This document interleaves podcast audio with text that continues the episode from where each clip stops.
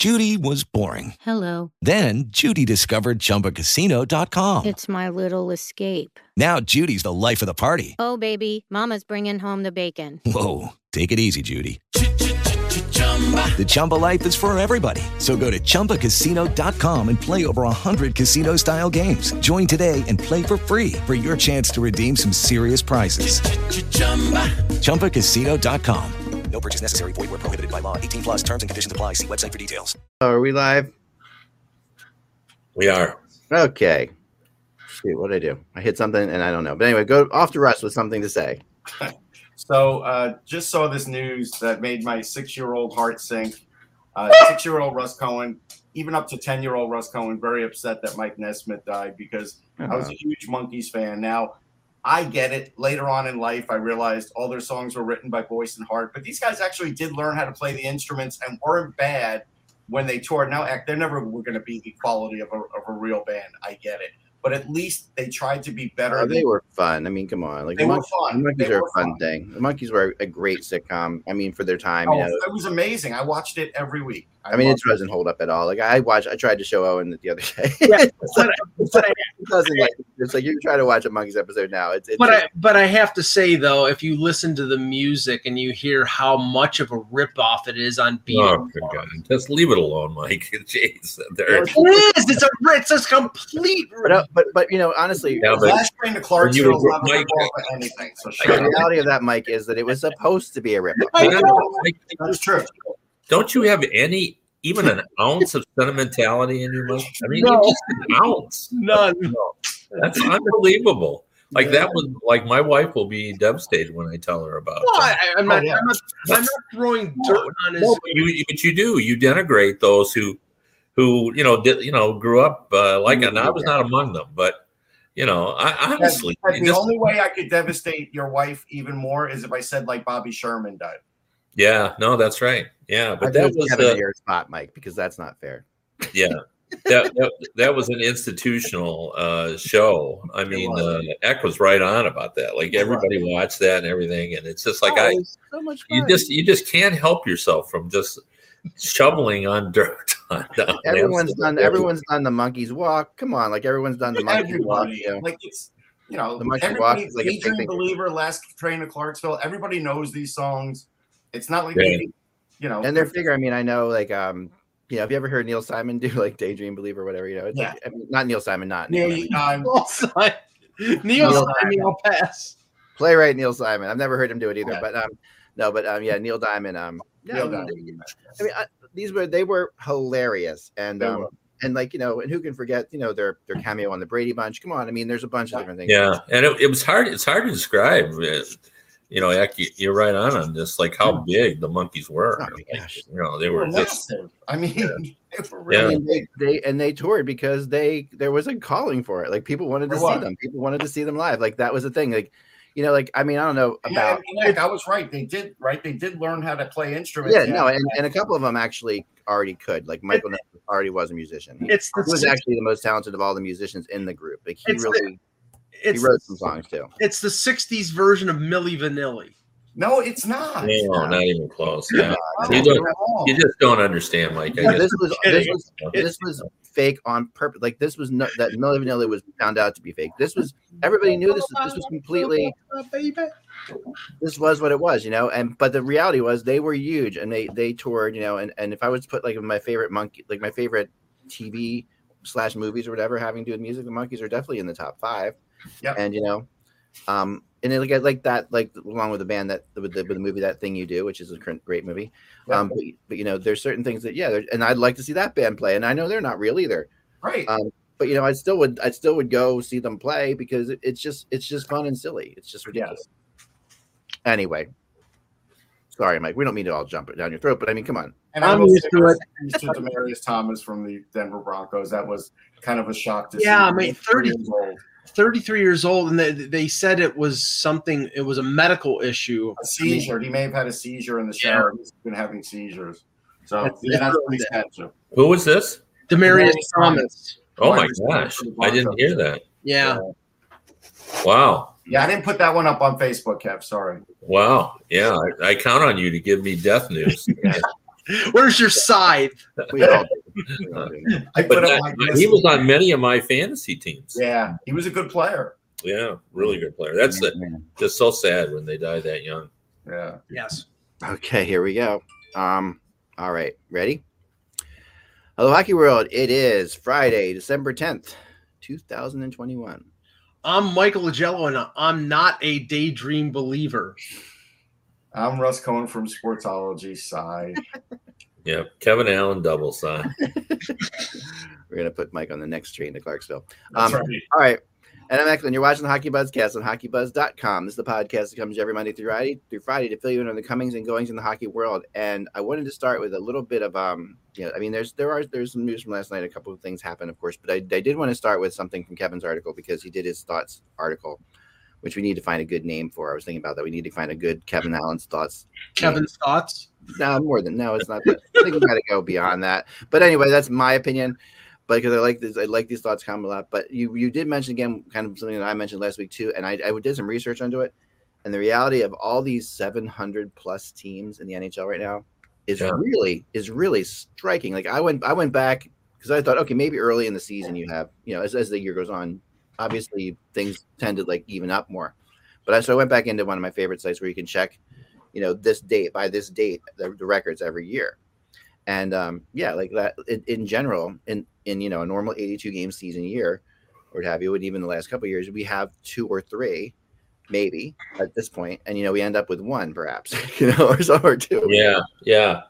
Well, I, I ended up talking with the GM about about that Mm-hmm. um, this very subject, and he brought up a good point that usually what it means, like, like normally, since the uh, introduction of salary cap, we've had parity. So we, you know, there's a lot of teams squeezed toward the middle, but for some reason this year we've got a bunch of teams in the bottom that we're all Yeah. beaten up on. You know, It's and it's it's reflected in in that that that you know you know everybody's beating the Islanders, everyone's uh, um, you know beating the Arizona Coyotes. It's you know, and because of that, it's you know you're getting all those 700 teams, but it also reflects, of course, that we have some really good teams at the top as well. Yeah, and and you know to have like all the playoff teams in the Eastern Conference over 700 is really one of those things that just completely makes you wonder. You know, like it makes you wonder: Do the I mean, are those teams?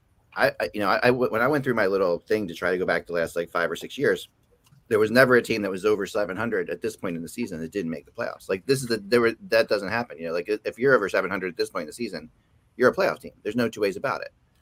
Yeah. Um, uh, do, so do we have like the top six positions in the in the Eastern Conference already decided before Christmas? you know, um, barring a major injury, probably. Yeah, I mean, I, I, I was saying, I was saying to Russ before the show, um, and I know act that you're you're you're loath to always uh, to not uh, keep the door open for teams that are way behind, but if you look at the standings in the Eastern Conference, I think the race for the eight playoff spots is down to 10 teams, maybe 11 if you include Detroit. But Buffalo, Montreal, Ottawa, the Islanders, and Philadelphia, they're probably all done. I mean, now, you know, barring a completely unforeseen, you know, a team going 800 from now until the end of the season, which is very unlikely, those teams are out of it.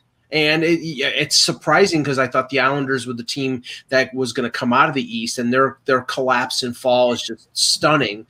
And Philadelphia's had you know the injury issues and everything else, but I, I I don't see any of these five even getting remotely close to getting back into the race unless something just absolutely bizarre happens. I mean, I think that there's so many teams battling for those two spots that all those teams have a chance. You know, I mean, it feels like that that there's that it feels like no. I mean, when you look at the the, the wild card spots to, to the bottom of the divisions, you know, of, of, of the conferences, you know that that does get the, the gap is a lot smaller. I think I think at that point you are going to see some battles, and I, and I, I have a hard time counting the Islanders out. I just really do because I just feel like Uh, I don't. I mean, if, if you if you do watch them play, and like yesterday's game was tied up with like what, like forty something seconds to go. They, actually, the lead goal was like with like forty something seconds to go in the game. Uh, it's it's bad there. If you watch Zach Parise, uh, he's completely washed up. Like he really is. He, you know, he could play eight minutes a game. He's got to play more than that now because right now they're down a few players. But they are in real trouble. Like Sorokin is playing his heart out, and they yeah. and he can't keep everybody out of the crease. He can't stop right. all the shots. Like they just the team is bad right now. They could go on a five game winning streak, and it wouldn't even make a dent. Yeah, I mean, essentially, there's uh, five more uh, 10 game segments once they finish up this one because they're in their 20s now playing goals. And, you know, as as as Ken Allen always used to point out to me, because he always looked at it 10 game segments, you know, if you go win seven games out of 10, well, right. there's always going to be two in front of you. They're going to win six. So you're only going to pick right. up two points every 10 games. So the Islanders are already 12 points out. So they're going to really need to go on a 10 game winning streak, uh, yeah. really, to have any kind of shot. Yeah, no, I, I, I mean, it, it does, it, it does logically make sense that they're out of it. It just, it feels hard to imagine that just because, you know, we were all there. How many people picked them to even go to like the Stanley Cup finals just a few months ago? And it, it feels like, you know, where has that team gone? Is, is it the case of, you know, like I said before, getting older or Lou getting sentimental with some of his picks, like some of his pickups? Like I think, I think Parise. Well, some players, some players aren't playing well. Some players yeah. are still restricted like Barzal's not restricted when it's a power play or it's well, he is restricted on three on three because the other night against Chicago they sat back and took a point in the tie. So you are restricting Barzal to some degree. Uh, right. didn't look bad his last game that I saw, uh, but I know he hasn't put up the points. So there's guys, you know, Palmieri, they're not putting up points. Their defense, right. they don't have any puck movers. Zach.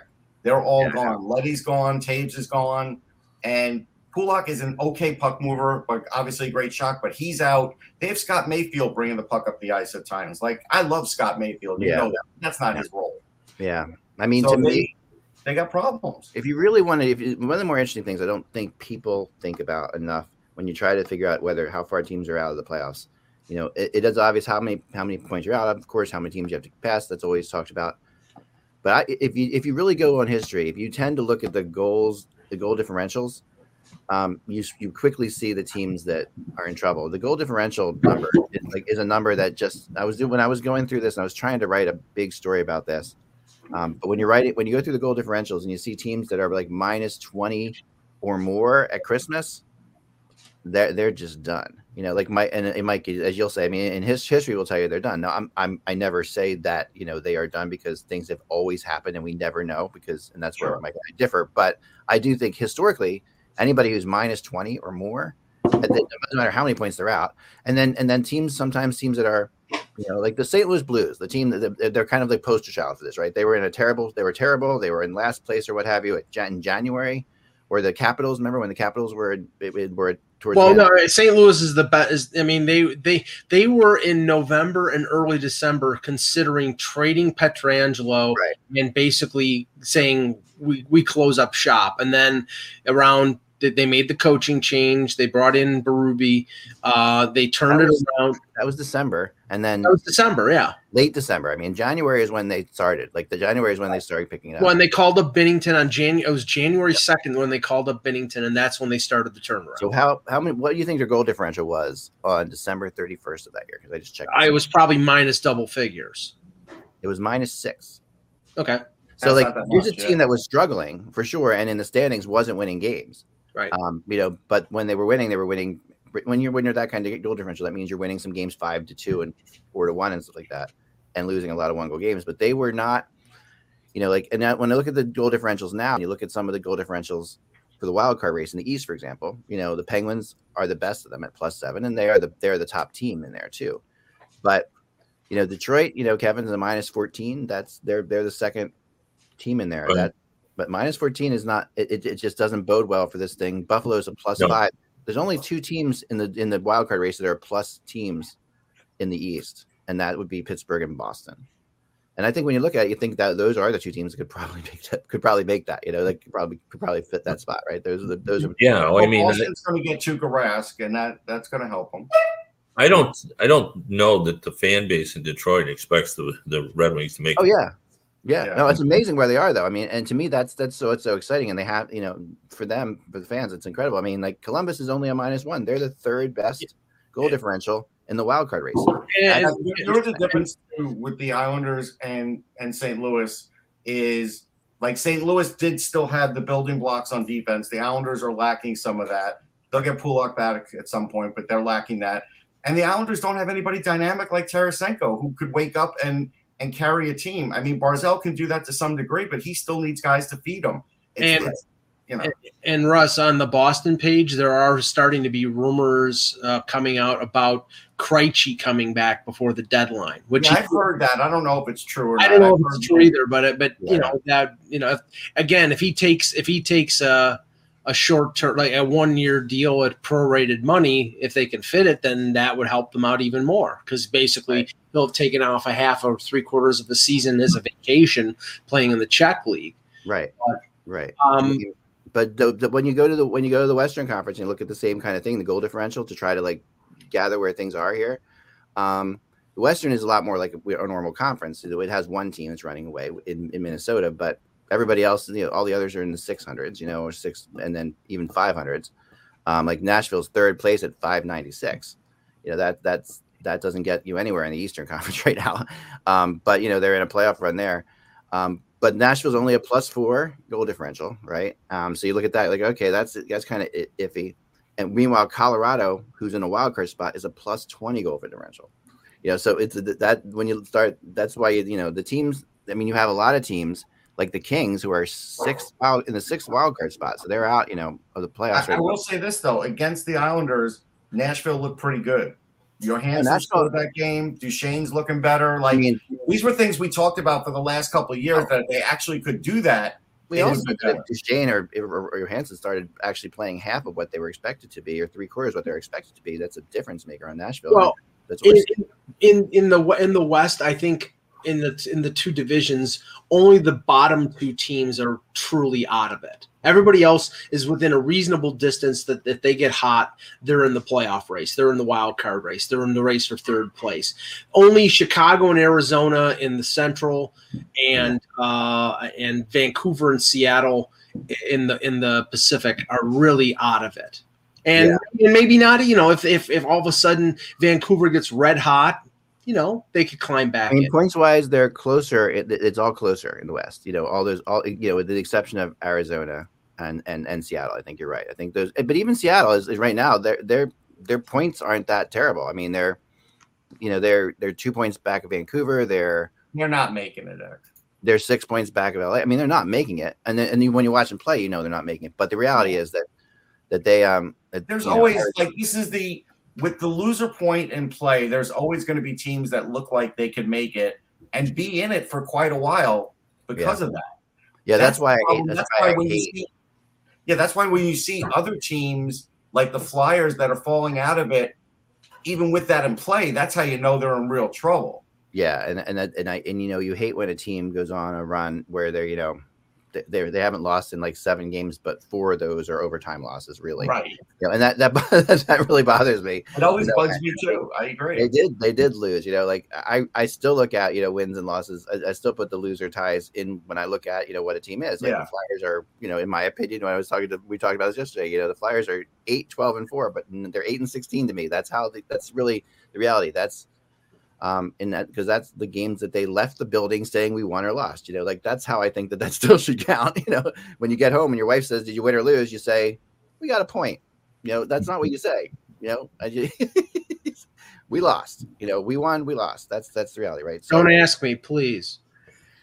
yeah so i mean Here's a little tidbit. Um, Yeah. This is basically to to show Mike the power of the monkey. Somebody that I know actually did an after school thing with Davy Jones. And because the Monkees were so popular, David Bowie decided not to use his real last name of Jones and used Bowie instead because he would have been David Jones, and that guy was already too popular in the 60s. He didn't want to be associated with them. That's why, right? No, that's not why, Mike. Okay, let's, let's, let's stick to hockey, please. all right another another point from kevin's thing that i really think is amazing um 13 players have registered 20 or more assists at this point in the season um you know 13 players with 20 more assists and that again i went and tried to go back and that the most i could find in a season recently was 11 you know and usually it's like eight or 9 Mhm. at this point you know i tried to do that too i mean why are we seeing these huge assist numbers kevin what's what do you think's going on Well, I mean, I, I think it plays into the same thing with that we see with the 700 teams. You know, we have a lot of good teams at the top. We have a lot of poorer teams on the bottom.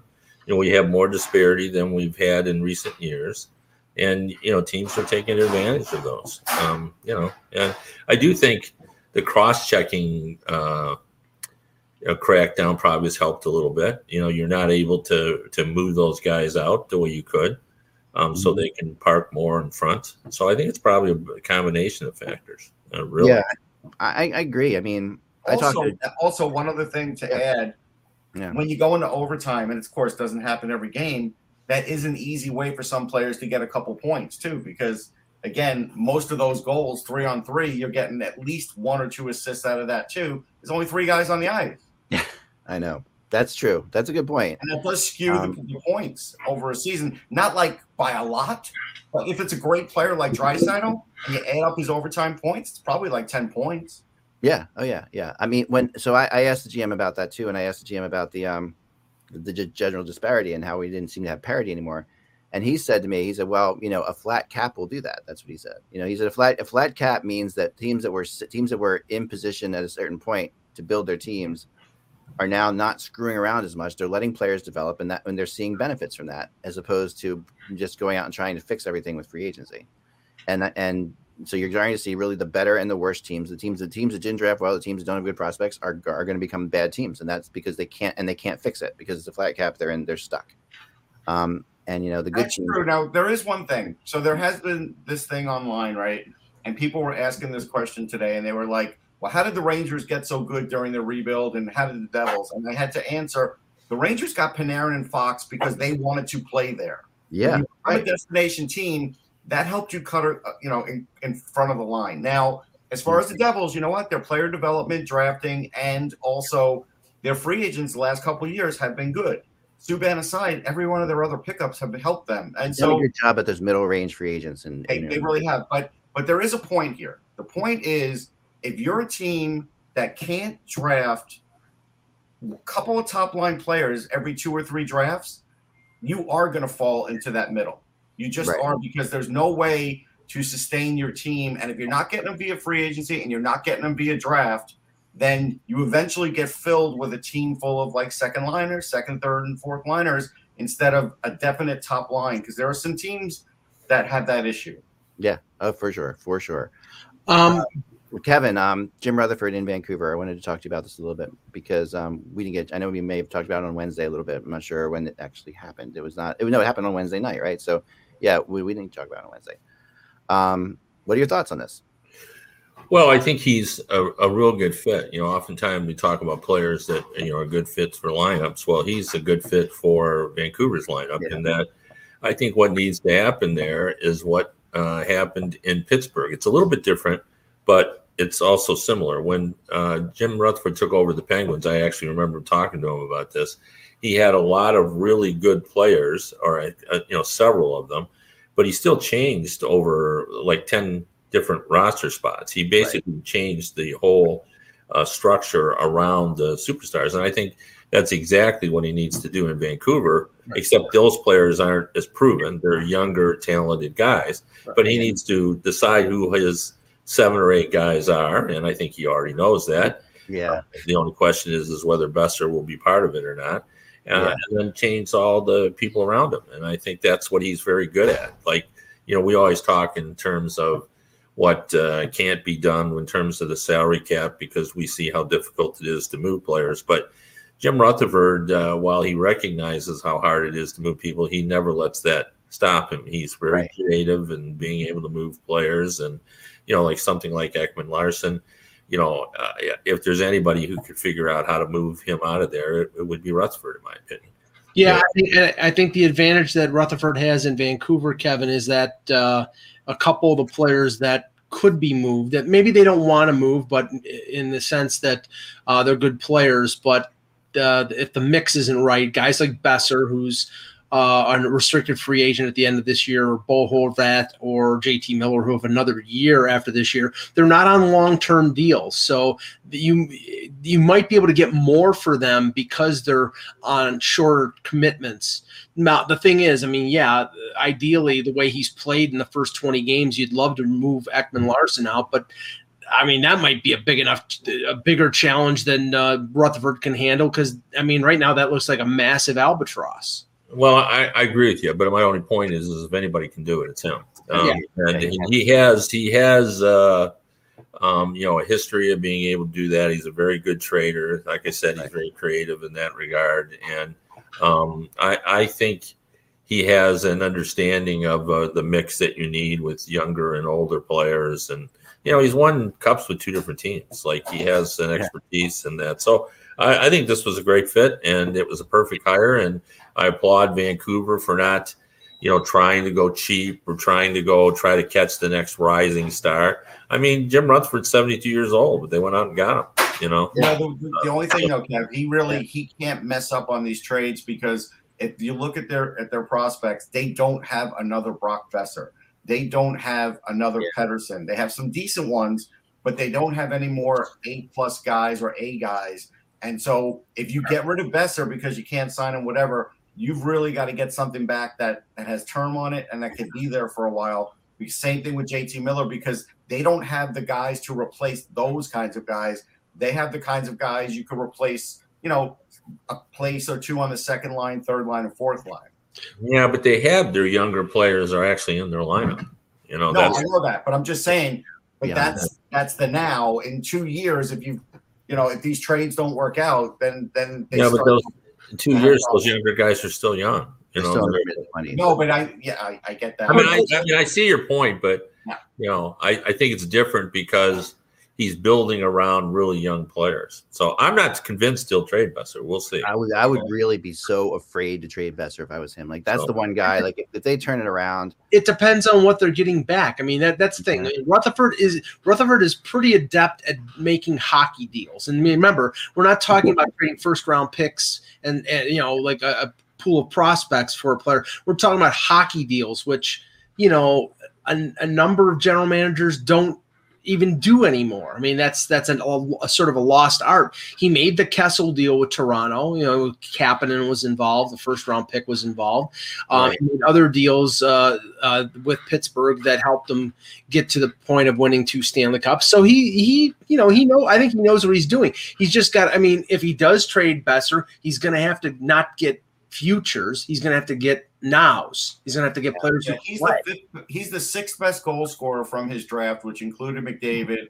And he, you know, he's only 35 behind Eichel and only five behind Marner. Not that Marner is a big goal scorer, but he scores them.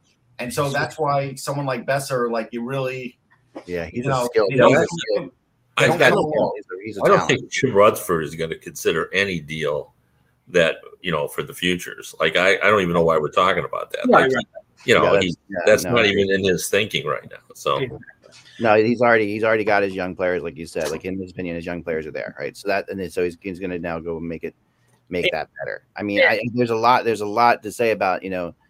I was talking to somebody else about you know when a coach when a coach when you change coaches, the best thing that happens to a room, you know, or to a team is they get to throw out the little baggage that was there with the coaches, right? Like there's a whole bunch of like players had, you know, and we talked about this the other night. Russ, I tweeted it out. You you you you liked it, or we I sent. I forget. Yeah, yeah, yeah. About Scott Laughton, who you know who was who was who was really he was a really good third line player in my opinion. He's like your epitome mm-hmm. of third line player in the NHL. But he had like he had Vigneault had just doghoused him, and yep. you know the first game out, the first game, you know he looks great, you know, and you get these some players who just were out come out of the doghouse. The interesting thing about losing a GM versus losing a coach is when you lose a GM, like all bets are off because that because the new GM is not tied to making anything the old GM did work. Like you know, there's no point. like, Rutherford doesn't yeah, have like to make a conversation. You're, you're, a part of our future. The new GM doesn't have to. The new GM that. doesn't care about anything Benning did as far as like making that making. He's not going to make Ekman-Larsson work. He doesn't have right. to make it. It's not what he has to do. He has to he has to go out there and he's not tied to anything, and that changes. That's a that's a even more that's an even different kind of nervousness for the players because if they were just brought in, they think, well, at least they just brought me in. They're not going to get rid of me. The GM brought me in. He's still here. Now, every when, when you lose GM and the coach, everything's gone. Everything changes, right? So, difference between Vancouver and Philly is is, is pretty prominent in that too, as we talked about before. Um, we, we, sorry, we we have to talk about the gift that keeps on giving, and that's the Arizona Coyotes, um, because just when we thought this story might have been over yesterday, when uh, the Coyotes re- reportedly paid off their uh, their tax delinquency, uh, it comes out in a report in the Hockey News that they have not paid the rent on the Gila River Arena, and we don't even know whether it's just this year or going back to previous years. And it, if you look at uh, Katie Strang just posted a piece on the in the Athletic, and I, I said this I said this yesterday that I think that this group that, that owns it, the Meruelo Group, they're pulling a Trump. And according according to uh, her piece, it says the team's relationships with corporate partners, vendors, and suppliers eroded as Meruelo Group executives applied what appeared to be a specific strategy: call up the partner, vendor, or supplier and ask the entity, entity to work with them, meaning this negotiate what they owed. No, you owe what you owe. Yeah, that's what you owe. It's Yeah, not no negotiation fifty percent. It's what it's the hundred percent. And if you're not, you're you're that's pulling a Trump. Well, it does happen a lot, though. You know, beyond Trump, it happens a- beyond beyond No, that. but it he's- political, he's but most- it happens a lot with teams that they do. He's the most blatant example. Actually, Yeah, I, I, but you know, but the difference is usually he's yeah, yeah. I mean, I'm not going to go there, but um, but the, the, the with that with these teams, you know, when they are in trouble, I have have heard of them calling up their advertisers and asking them to work with them before. But, but what Arizona is doing here is very clearly desperate. You know, like there's no two ways about that. It's a desperate situation. Yeah, and and and uh, Katie Strang on on Twitter said uh, she talked to uh, a the manager for the city of Glendale, and and this is where Kevin, this is where I think this issue is a real concern for the NHL because Gary Bettman's reputation is tied up in this. He he the the the manager for the city of Glendale said if Mr. Bettman and others want to believe that not filing 17 monthly tax returns was due to human error, then so be it. Um, they're they're basically saying that uh, the NHL knows what's going on in this situation. Bettman came out today and said, you know, they're not moving anywhere. He, you know, fully backing that franchise. And uh, honestly, I think it sort of sullies the reputation of Gary Bettman because this is an organization that just I I, I think the NHL should be ashamed of the way they've acted over the last couple decades.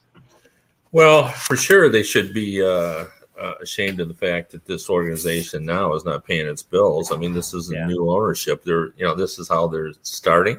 You Right. know, really. Yeah. I mean, they're not that old. They haven't been around that long, Right. and you know, and already they've had uh, multiple problems. And this isn't the first time we've heard this. Like that, the reports of them doing that to vendors, I think, what you know happened a year ago They did. uh, at this time. So, um, yeah, I mean, I, I, I think this doesn't look good for the league, and uh, I get that they want to stay in Arizona. I get they want to make this work. I think they want this uh, new arena built, and they want to see what they can do with it. They they've thought all along that the arena was just in the wrong spot.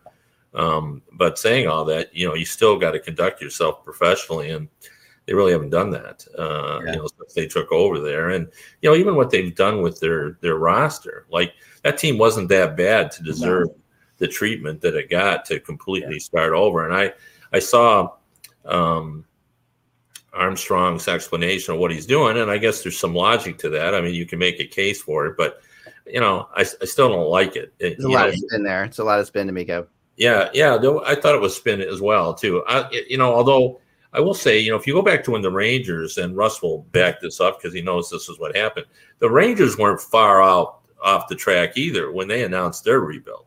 In fact, Right. that there was there were two general managers that I spoke to that were really said I was embarrassed that the Rangers stood up there because their team really wasn't horrible. No. Um, and they announced they were going to do this this rebuild, and they said, "Come on, what you know? What happened to persevering through?" And yeah. um, you know all that kind of stuff. So there is a kind of a tendency now to want to, you know, do a rebuild because it buys you time, and then the fans get behind it, and it's kind of a kind of a new way to excite the fan base. I, um, it, you know, there are two Yeah. schools of thought of uh, uh, for um, for being a fan now. You kind of root for your team to win when they're close, and then you root for them to be bad so you can get great great picks. Yeah. And you know, so I see that, but still, when you pile that on with the fact the way they're behaving in terms of the business community, then you say to yourself, well, what are they doing? Are they stripping it down to nothing? So, you know, they'll sell it and not lose a lot of money in the in the interim and try to I make it's really different because the Rangers, to me, what what I took when the Rangers did it, I took it. The Rangers felt like,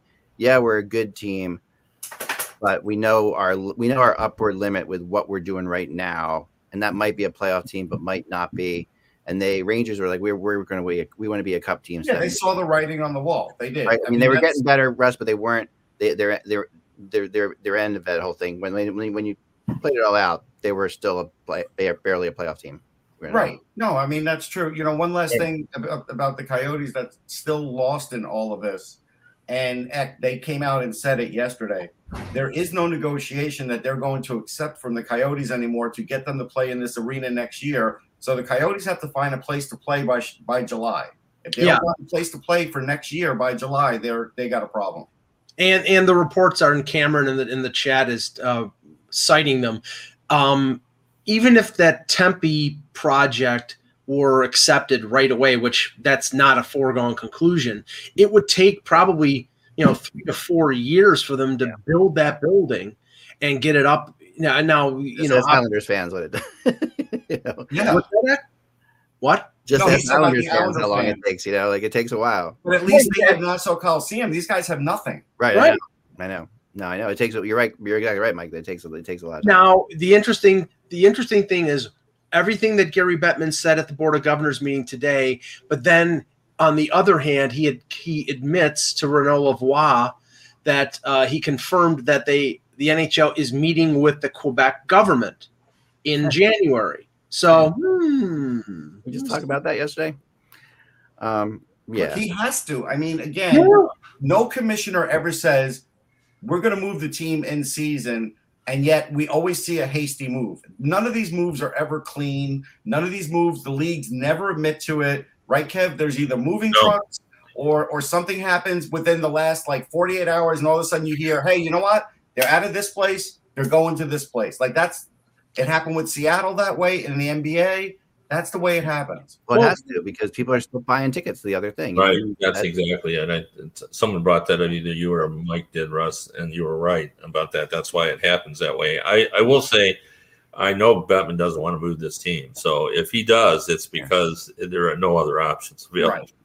But Bettman never wants to do anything that he doesn't want to do until he does it. Um, and, and, you know, I mean, if we, No, if we, until he has if no other- learned until he has anything no from the NHLPA negotiations over the years, it was like, there- it was. I mean, we saw this. We saw this time. Yeah, but the negotiations for a CBA is different than this other stuff.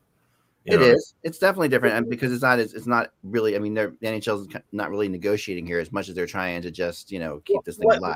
Like we said over the last couple days that with the with the Thrashers moving to Winnipeg, he moved them when he had no other choice. When basically owners threw the keys on the desk and said, "Hey Gary, here here you go," and that And and he then never publicly came out and said Atlanta's a disaster or anything like that. I no mean, no that- no it was it was it was it was more secret than the Mayflower trucks going to pick up the Baltimore Colts. Yeah.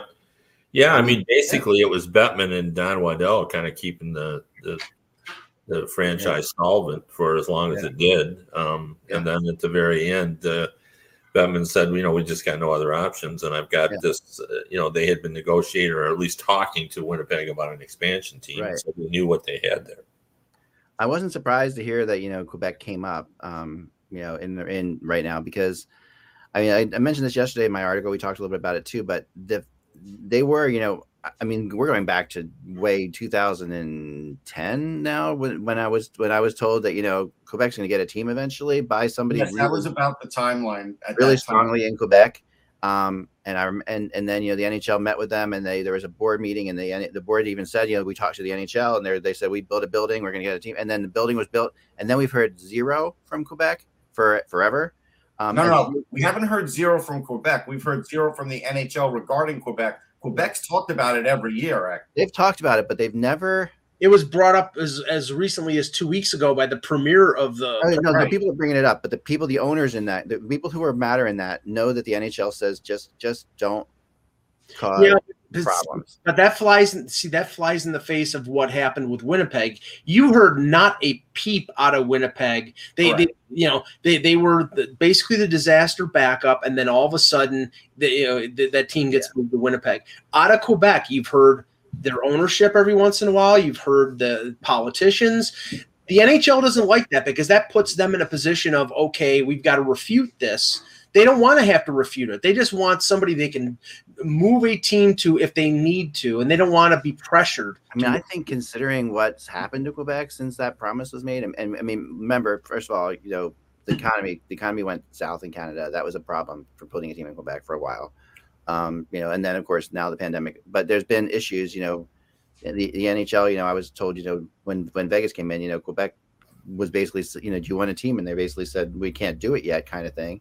Um, I don't know, you know, because of the money, because of the way the economy was in Canada at the time. So, but, but for all that's gone on, I think they've been pretty pretty political about it. For even especially for Quebec, that tends to be like I mean, it is always a possibility because they have that rink done that they will try it.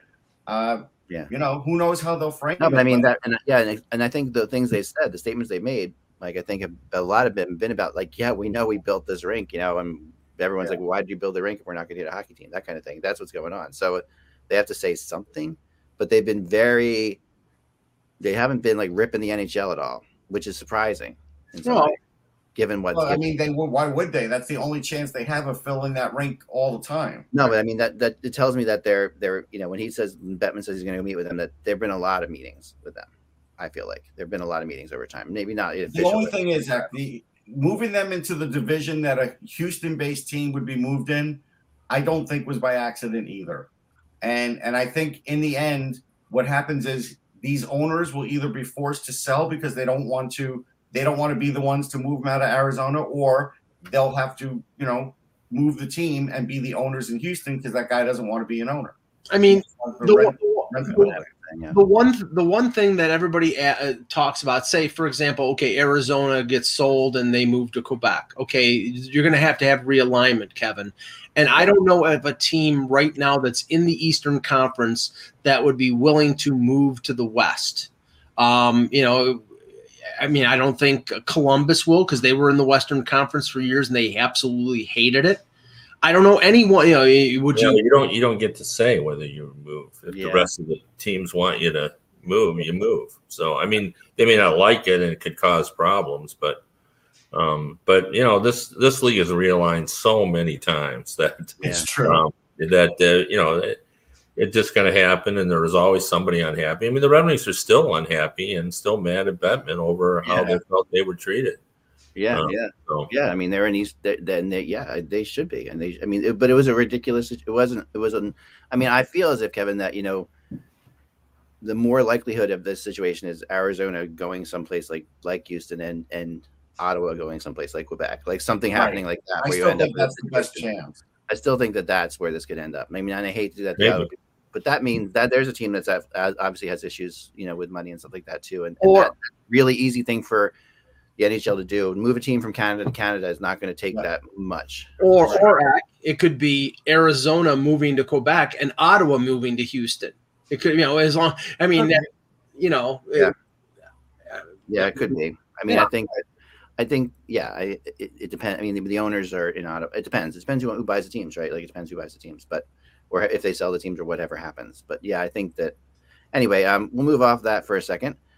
Um, and get to um, and well, let's, let's actually talk because Kevin, you did talk about Mario Lemieux in this article too about you know him being around. Um, what are your thoughts on that? To keep Well, I I think we have to see how this plays out. It's it's Yeah. nice for them to say that yeah he's going to be around, but how much say will he have? Um, Yeah. you know that, that's key, and you know you want him there, you know, not just for a figurehead, but actually because he truly understands the game, having been a, a star and um, in this game, and you know he he was actively involved in some of the bigger issues of the game at the time. If you remember, you know the garage league uh, comments and so forth. yeah, Um, and of course, he's been an owner for a long time. So, Yeah. and he understands the marketplace. So, I think it's crucial to have him around, but I hope it's just not as a figurehead. I hope they're really going to sort of tap into him. And he's not, Yeah. You know, he's the right personality for this kind of takeover because he's not a guy that seeks the spotlight. He doesn't want it at all. Right. But I think he does behind the scenes, you know, bring uh, wisdom uh, Yeah. that helps this team kind of stay uh, strong in a in a marketplace that's ver- really important in the NHL. It's I think he's, reported that him and passionate about what he Burkle, does.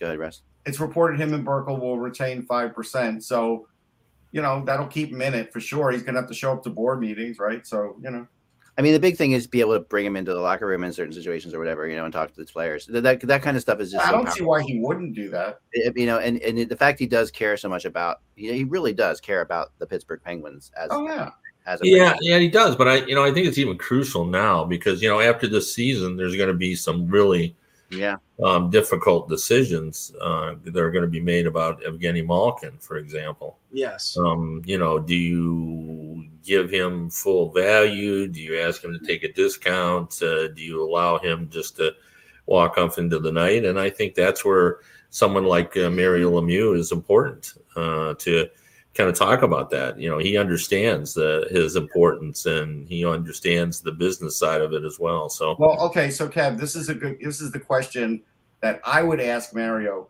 You let Mar- Jaromir Jagr walk off into the night. Should we do that with Malkin based on what happened with Jagr? Yeah, I mean, I mean that, that that's all difficult, uh, you know, questions. But I think he can, you know, talk about that experience. yeah, Yeah. Definitely different different situations, but Well, it's not that different as far as talent level. Like they're both super talented guys, and it didn't work out for Pittsburgh with Yeah. letting Jagr go. That's clear. yeah, no, it didn't. Considering he's still playing, I would say, yeah. Yeah. yeah, I mean that's the thing, right? I mean Pittsburgh's way of building teams has always been to get really bad and then get better. You know, like they they they they, they build up twice now or three times from you know basically fielding AHL teams for Yeah, I'm I'm wait, I'm waiting for them to to win the lottery for Connor Bedard in two years. Right. I mean, they get they get you know remember like Staal, Malkin, Crosby, Fleury. You know they're No, all, that's be, that's because no, but but act they they had the they've had the the good fortune of winning generational or, or qualifying for generational players at two you know they get Lemieux in 85 I think it was Yeah. 84 85 and they get Crosby in 2004 or 2005 so Yeah. I mean they're you know but they just stunk for about five or six years and they got Fleury and Whitney right. and Here's here's the question. on purpose. I mean, not I mean not not as much not as much maybe not as much on purpose as they stunk when they got when they get Mario because that's a legendary story. But they really stunk. They, they they definitely just were okay fielding an okay like They didn't stink on purpose for five years. No, but this is why were when they bad, I traded mean. when they traded Jagr, this is what they got in return: Frank Frantisek Kucera, Kris Beech, and Michael Si- oh Michael Sivek and Lupaschuk. So actually, Jagr and Kucera went to Washington, and the last three went to Pittsburgh, and those three never did anything. no no and you know Mario You was lost done. Jagr, and then the three guys you got never mounted to anything. How about how about this though? I was thinking about this uh, when I read that uh, Rutherford uh, was going to Vancouver, and that is, you know, what if um, Rutherford says to Pittsburgh, uh, or doesn't say anything to Pittsburgh, and just signs uh, Malkin um, when he comes out, you know, to sort of school um, the younger players, and you know, to be the guy on a short-term basis. You know, that I I, I wouldn't rule that out because Rutherford. Um, you know, has, it's a nice place to live. yeah, No, it's a great place to live in. If um, you know, and if you're not, if you're going to let Boeser go, you're going to have the money to do it. it. It depends. That's the situation, right? It comes down to Boeser, and it basically would be a Boeser versus Malkin choice, kind of. Um, I would think in that situation. Um, and Malkin is, you know, is great, is a great, is a great I leader. wouldn't. I wouldn't. I would keep Boeser over Malkin. Malkin's been too inconsistent. Malkin could go there and be very content and get you 70 points a year and not really be a force. I could get 35, 40 goals out of Boeser on the right years. I'll still take that. I agree. I agree. I'd rather have Boeser than Malkin too. I mean, Malkin is uh, has been horribly. I'm going to sell tickets, but yeah, I don't care. Yeah, he will sell tickets, but you know, you know, he's yeah. I I, I, I completely agree. Um, I'm, not, I'm, not, I'm not sure if this is an indicator of uh, you know what will happen down the line, but Ben Bishop played his first game. Uh, I think it's in over over two years uh, yesterday for the Texas Stars of the AHL and allowed eight goals on 35 shots. Well, I mean, No, I'm, am I going to hold that game against him? No. No, I'm not, I'm not. I'm not saying that, but I'm also saying that you know, and, and I'm sure there's there's a lot of rust there at, or at, at Rust, but, but but also the fact that you know there have been concerns about you know how prepared he is and how physically able he is to be able to play. Yeah. Um, and this is not a good indicator to start off, but uh, you know, if he, if he, The only thing I would say about that, Mike, is a player sucking and a player not being physically able to perform. Is there's a wide gap in between that. He could suck, but they still have to pay him if they can't force a medical issue on him. That's the bottom line. I don't know if he'll suck, but he could. But it still doesn't mean he'll get written off because he just sucks. Yeah. Yeah. I mean, it's definitely not Well, let's see where he is in a couple of weeks too. Right. You know? Exactly. That's what we have to do. not the start they would have wanted. Like, let's all agree with that. I mean, Well, it's, not, Yeah, yeah, but it's not what you ex- not what not what you're not you're hoping after Did all. That. anybody expect it to be great though? It's been years. Yeah, but a build up and an eight, but there's quite a build up to him coming back in, and then you know, and to, to give up eight goals, that's tough. That is tough. There's no, that, that's that's the NHL is a fickle league that way. You know, it's it's I don't like know. Martin Jones gave up seven. well, yeah. Um, Just saying. we talked about that. Um, all right, so another great point, Kevin, is, is Jesperi Kotkaniemi, um, who I think people have we've forgotten is six point one million dollars, you know, this year, um, in that one year mega, you know, mega crazy controversial offer sheet. yeah, wa- watch when he signs an extension on January second. well, I, yeah, yeah, but he, is, he really is not. Yeah. not giving him all that much for Yeah. uh, six point one million. You know? Right. As I mean, yeah, six he- and he's eight, not a eight, guarantee to sign for that. I they might want to negotiate with him. That's fair. eight points, eight points in 24 games, six goals and two assists. He has Um, goals, and that's the, that's the part that they're trying to unlock for him is the goal scoring. Right. And from a goal scoring perspective, he's ahead of last year. So, you know, Yeah, I mean that's a, that's almost a twenty point pace. You know, almost. yeah, yeah. I mean, but it's like you say, 6.1 million. That's you you made know, a twenty goal. lot of money. Right. it's a lot of money for that, and It is. and, and I mean, he doesn't. The, the, the feeling was, you know, he didn't, he wouldn't have the pressure there he, that he had in Montreal, and I, I haven't seen really much. I haven't seen this great, vast, vast improvement from him. Like I, I haven't seen. Yeah, he's not he's not on that top line anymore. We know that. Right. Right. He was there a long time too. That's another reason that these numbers are kind of weird.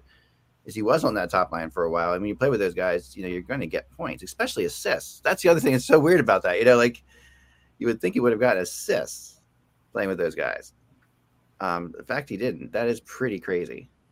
I totally, I totally agree. Mike, got anything else, Mike? Uh, yeah, a couple other things. Um, Jonathan Toews scored his first goal in uh, since August I want to talk about this. of yeah. 2020. What? Go ahead, Ek.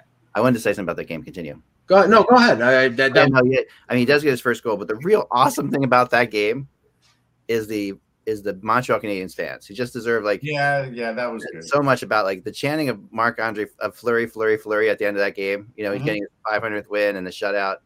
And, you know, he is a Quebec province kid, you know. Um, it's just like that was really, I, I've, I've always kind of respected Canadiens fans for that kind of thing. They, they're, they're just incredibly smart as to what's going on in the hockey world. They know what's going on. They know the knowledge is there, you know. And, and then just like the, the, cheering on one of their hometown guys. I mean, it was something. It was something. I mean, the Canadiens are just terrible, you know, and they got shut out. Um, and at the end, instead at the end of that game, you know, it's like a, it's like a celebratory, celebratory bit building. So that was pretty cool. I mean, Yeah, and it's, it's it kind of gives us even more understanding of the whole idea of the Quebec speaking. yes. Um, it's Yes. so important, you know, the Yeah. you know the favorite sons, the the Yeah. native sons, they're are Oh, so yeah. important to Quebec people. So True. it just you know just kind of feeds into that a little bit. it really does. It's, it's so heartfelt. Had had it been uh, had it been uh, Cujo or Eddie Belfour that had won uh, set a career mark, I don't think you would have heard you know Cujo Cujo. No. No, No. no, it's, and it's, it's just, but it's, I mean, Fleury is such a likable character. Like, Yeah.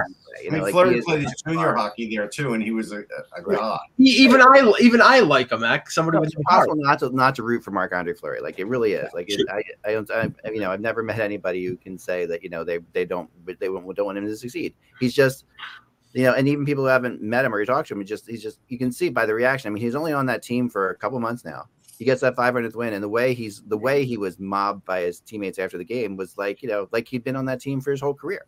Yeah.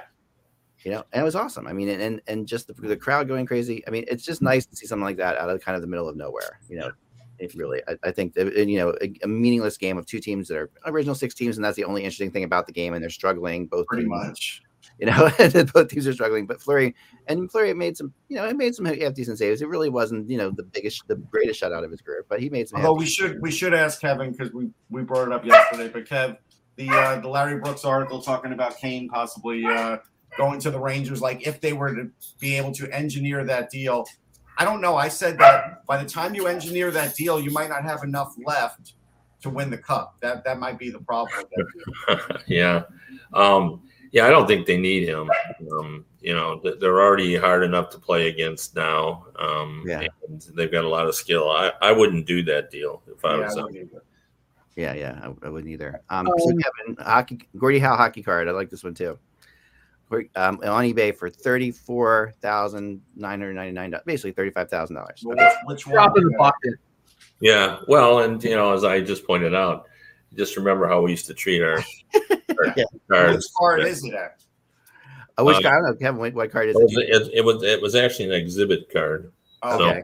it would have been uh, one of those. yeah, Yeah, my they're- cards were weren't made taped. in great supply. Like they're they're pretty rare. Like To tell you how, how I around, took care of my cards, I taped them to my um, rod hockey players, um, so that you know I'd have like actual players, and I taped them my rod Yeah, hockey. yeah, players yeah, we push them all did around and crazy played, you know, things. played rod hockey with it. So those are PS9s then. They're in bad shape. They're like a one. Rob Lowe was one. Rob Lowe in an Edmonton Oilers jersey was my best goalie back then, and it, in ho- hockey card I had a You Rob mean, Lowe. You mean Ron Lowe. oh you said Ron Ron Lowe, Lowe, Ron yeah. Lowe, sorry, Ron Lowe. Ron sorry. Lowe. Not Rob Lowe. Not uh, Not- not- Ron Lowe, who was a Rangers Bledsoe Rob coach for about six months, I think. Yes, no, Um, but, but yeah, I treated them horribly. But you you treated them well. Kev, what's your what? Do you have a, do you have any really valuable hockey cards? Yeah, I do actually. I had a I have a Bobby Orr rookie card that uh, I don't know why because I've I've probably in my life had only four or five cards graded, but I bought this at a card show in the '70s for a dollar, a Bobby Orr rookie card, Wow. and that was when card shows had just sort of started up, and it was at the Hyatt Regency Hotel in Dearborn. I actually remember the whole thing, um, and I sent that in years ago. I mean, so so much so it doesn't even have the hologram on the PSA logo. So No. yeah, it was graded PSA seven. That's cards worth like twenty two, twenty three thousand dollars. Wow. That's yeah, I awesome. don't have one you that high. better lock that thing up when I come over. Yeah, well, I, that I, I do have a Gordie Howe Cam Neely dual card, probably numbered to less than 10. That's a pretty good one. I have, I, I'll be honest though, I've traded two Ovechkin rookies, a Crosby. You know, I, I've, I've moved out some rookies and then gotten other rookies back. So but I don't have a card like that. my my favorite uh, uh, hockey card story, and I wrote it for the Hockey News years ago. And I remember the Hockey News actually tried to track him down, and he di- didn't have good humor about it. But um, I, I, when I was a kid, uh, I don't know, seven or eight, nine years old, I uh, uh, would play a game, a hockey game with hockey cards, and I would have like a, a wad of paper that would be the puck, and I would sort of slam the cards together like they were skating down the ice. And Yeah. I had a guy; he was a stay-at-home defenseman. He ended up with the Flyers, I think, too. Johnny Miszuk was his name. Oh, Yeah. yeah, yeah. Yeah, Johnny Miszuk. And that card had a raised edge to it. So it was like having a curved stick. And so I kept track of all the statistics. And Johnny Miszuk led my league in scoring. I think he scored 80, 90 goals that year. and all because he had his card was raised up and he went uh, uh, above all the other cards when you slammed them together. And of course, the, the puck, in this case, wad of paper, would go in the net. So, you know, Johnny Miszuk led. Uh, and as I said, the Hockey News actually contacted him uh, about when I wrote wrote my column about that, Oh, that's awesome. and uh, you know they were hoping to get some funny comment, but uh, he just uh, wasn't buying it. Didn't So, have a personality. um, didn't really care. you wrote the backs of some hockey cards in your time, didn't you, Kev? I did wrote a lot of them actually in the early '90s when it was a, um, you know, a really big uh, deal, and everybody was printing loads and loads of hockey cards, and we had four or five companies, and uh, you know, I wrote uh, some Leaf, I wrote some Score, I wrote uh, Fleer, um, I wrote a whole lot of uh, cards, uh, you know, back then, and uh, although my favorite set was actually a baseball set, I wrote the backs of. There's a Sports Illustrated uh, covers uh, that Fleer put out in baseball, and um, yeah, you know, they took the covers of all the famous baseball Right. players, and I wrote about them and you know Oh, why wow. on the back, and that's my favorite set That's uh, that cool. I've ever did. So Yeah, that must I, I have been- just got through a slew. I've done about five sets this year for a company for cards, and before that, I was doing like prospect cards too. So I, I've gone on quite a run. Um, Huh. Not like Kevin, but for you know, I probably done twenty sets or something. That's great. I mean, what you usually get like one or two sentences, right? It's not like Yeah, Well, get, it's- depends, it's, like- um, I'm not, you know, some are more than others. It just it's not that much anymore. It's um, I want to say it's 175 characters. Yeah. It's like a Well, and I will tell you, in the early years too, they paid really, really well because Yeah. you know they were doing you know hundred thousand boxes of product. Yeah, right. It's not like that now. No, no, not anymore. So I mean, there was really good money in it early on, and you know, but the price you would get per card just went down through the years. You know, it was Oh, sort of it's no different than writing books. Then I got and then I got hired. So, you know. All right. Um, uh, anything else? We got. We're good. All right, folks. Have a great weekend. Um, enjoy the holiday spirit out there. Make sure you. Oh, I saw Kev. I saw you went to the uh, Toledo Zoo the other night. yeah, we did. We went to zoo and saw the lights, and uh, Yeah, I Uh, definitely yeah. recommend doing that, guys. Find your local zoo. Probably has cool lights, right? I mean, Yeah, that's that's a fun. good idea. I, I love it. I mean, that's one of my favorite. uh, My son has you know done has done in the past. Volunteered at a local zoo here for Christmas light night light things. It's it's amazing. That's a great. It, go to your zoo. Support zoos. Zoos are amazing. Support zoos. But yeah, it's, it's fantastic. Remember, folks, without the buzz, it is just hockey. We will talk to you on Monday. Lucky Land Casino asking people what's the weirdest place you've gotten lucky? Lucky? In line at the deli, I guess? Aha, in my dentist's office. More than once, actually. Do I have to say? Yes, you do. In the car before my kids' PTA meeting. Really? Yes. Excuse me, what's the weirdest place you've gotten lucky? I never win and tell. Well, there you have it. You can get lucky anywhere playing at LuckyLandSlots.com. Play for free right now. Are you feeling lucky? No purchase necessary. Void where prohibited by law. 18 plus. Terms and conditions apply. See website for details.